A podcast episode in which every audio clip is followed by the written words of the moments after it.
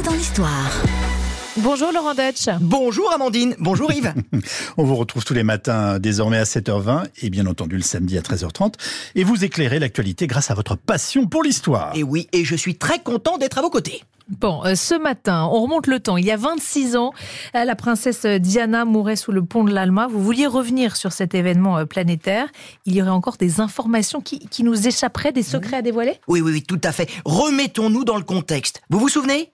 Une mort brutale qui a déclenché une vague d'émotions planétaires. Partout, on a pleuré cette princesse des cœurs, morte à Paris dans un accident tragique dans le tunnel du pont de l'Alma. Ce pont de l'Alma est alors devenu le lieu du souvenir. Des foules entières venues du monde entier sont venues se recueillir, mais gros problème.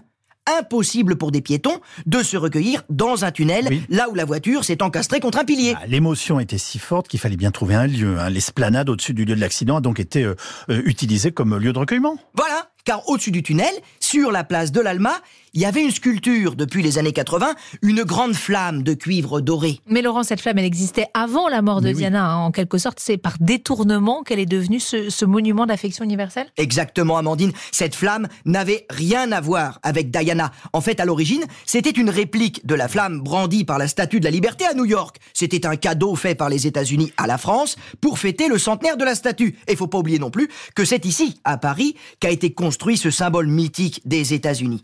Et là, franchement, merci du cadeau. Hein. Jacques Chirac, qui est alors maire de Paris, savait pas trop quoi faire de cette flamme, un peu trop brillante, qui culminait à 3,50 mètres. Où la placer et finalement, on l'a déposée sur cette place de l'Alma et on a vite oublié ce cadeau un peu trop encombrant. Alors aujourd'hui, en fait, elle est célèbre dans le monde entier.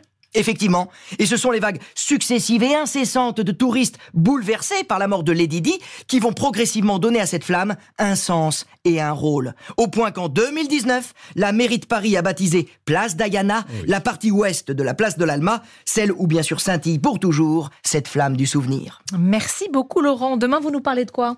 Eh bien, ce week-end a lieu la braderie de Lille qui fête son 500e anniversaire. Je vous raconterai pourquoi elle est la plus célèbre de toutes les braderies. J'adore la braderie de Lille. À demain, Laurent. À demain!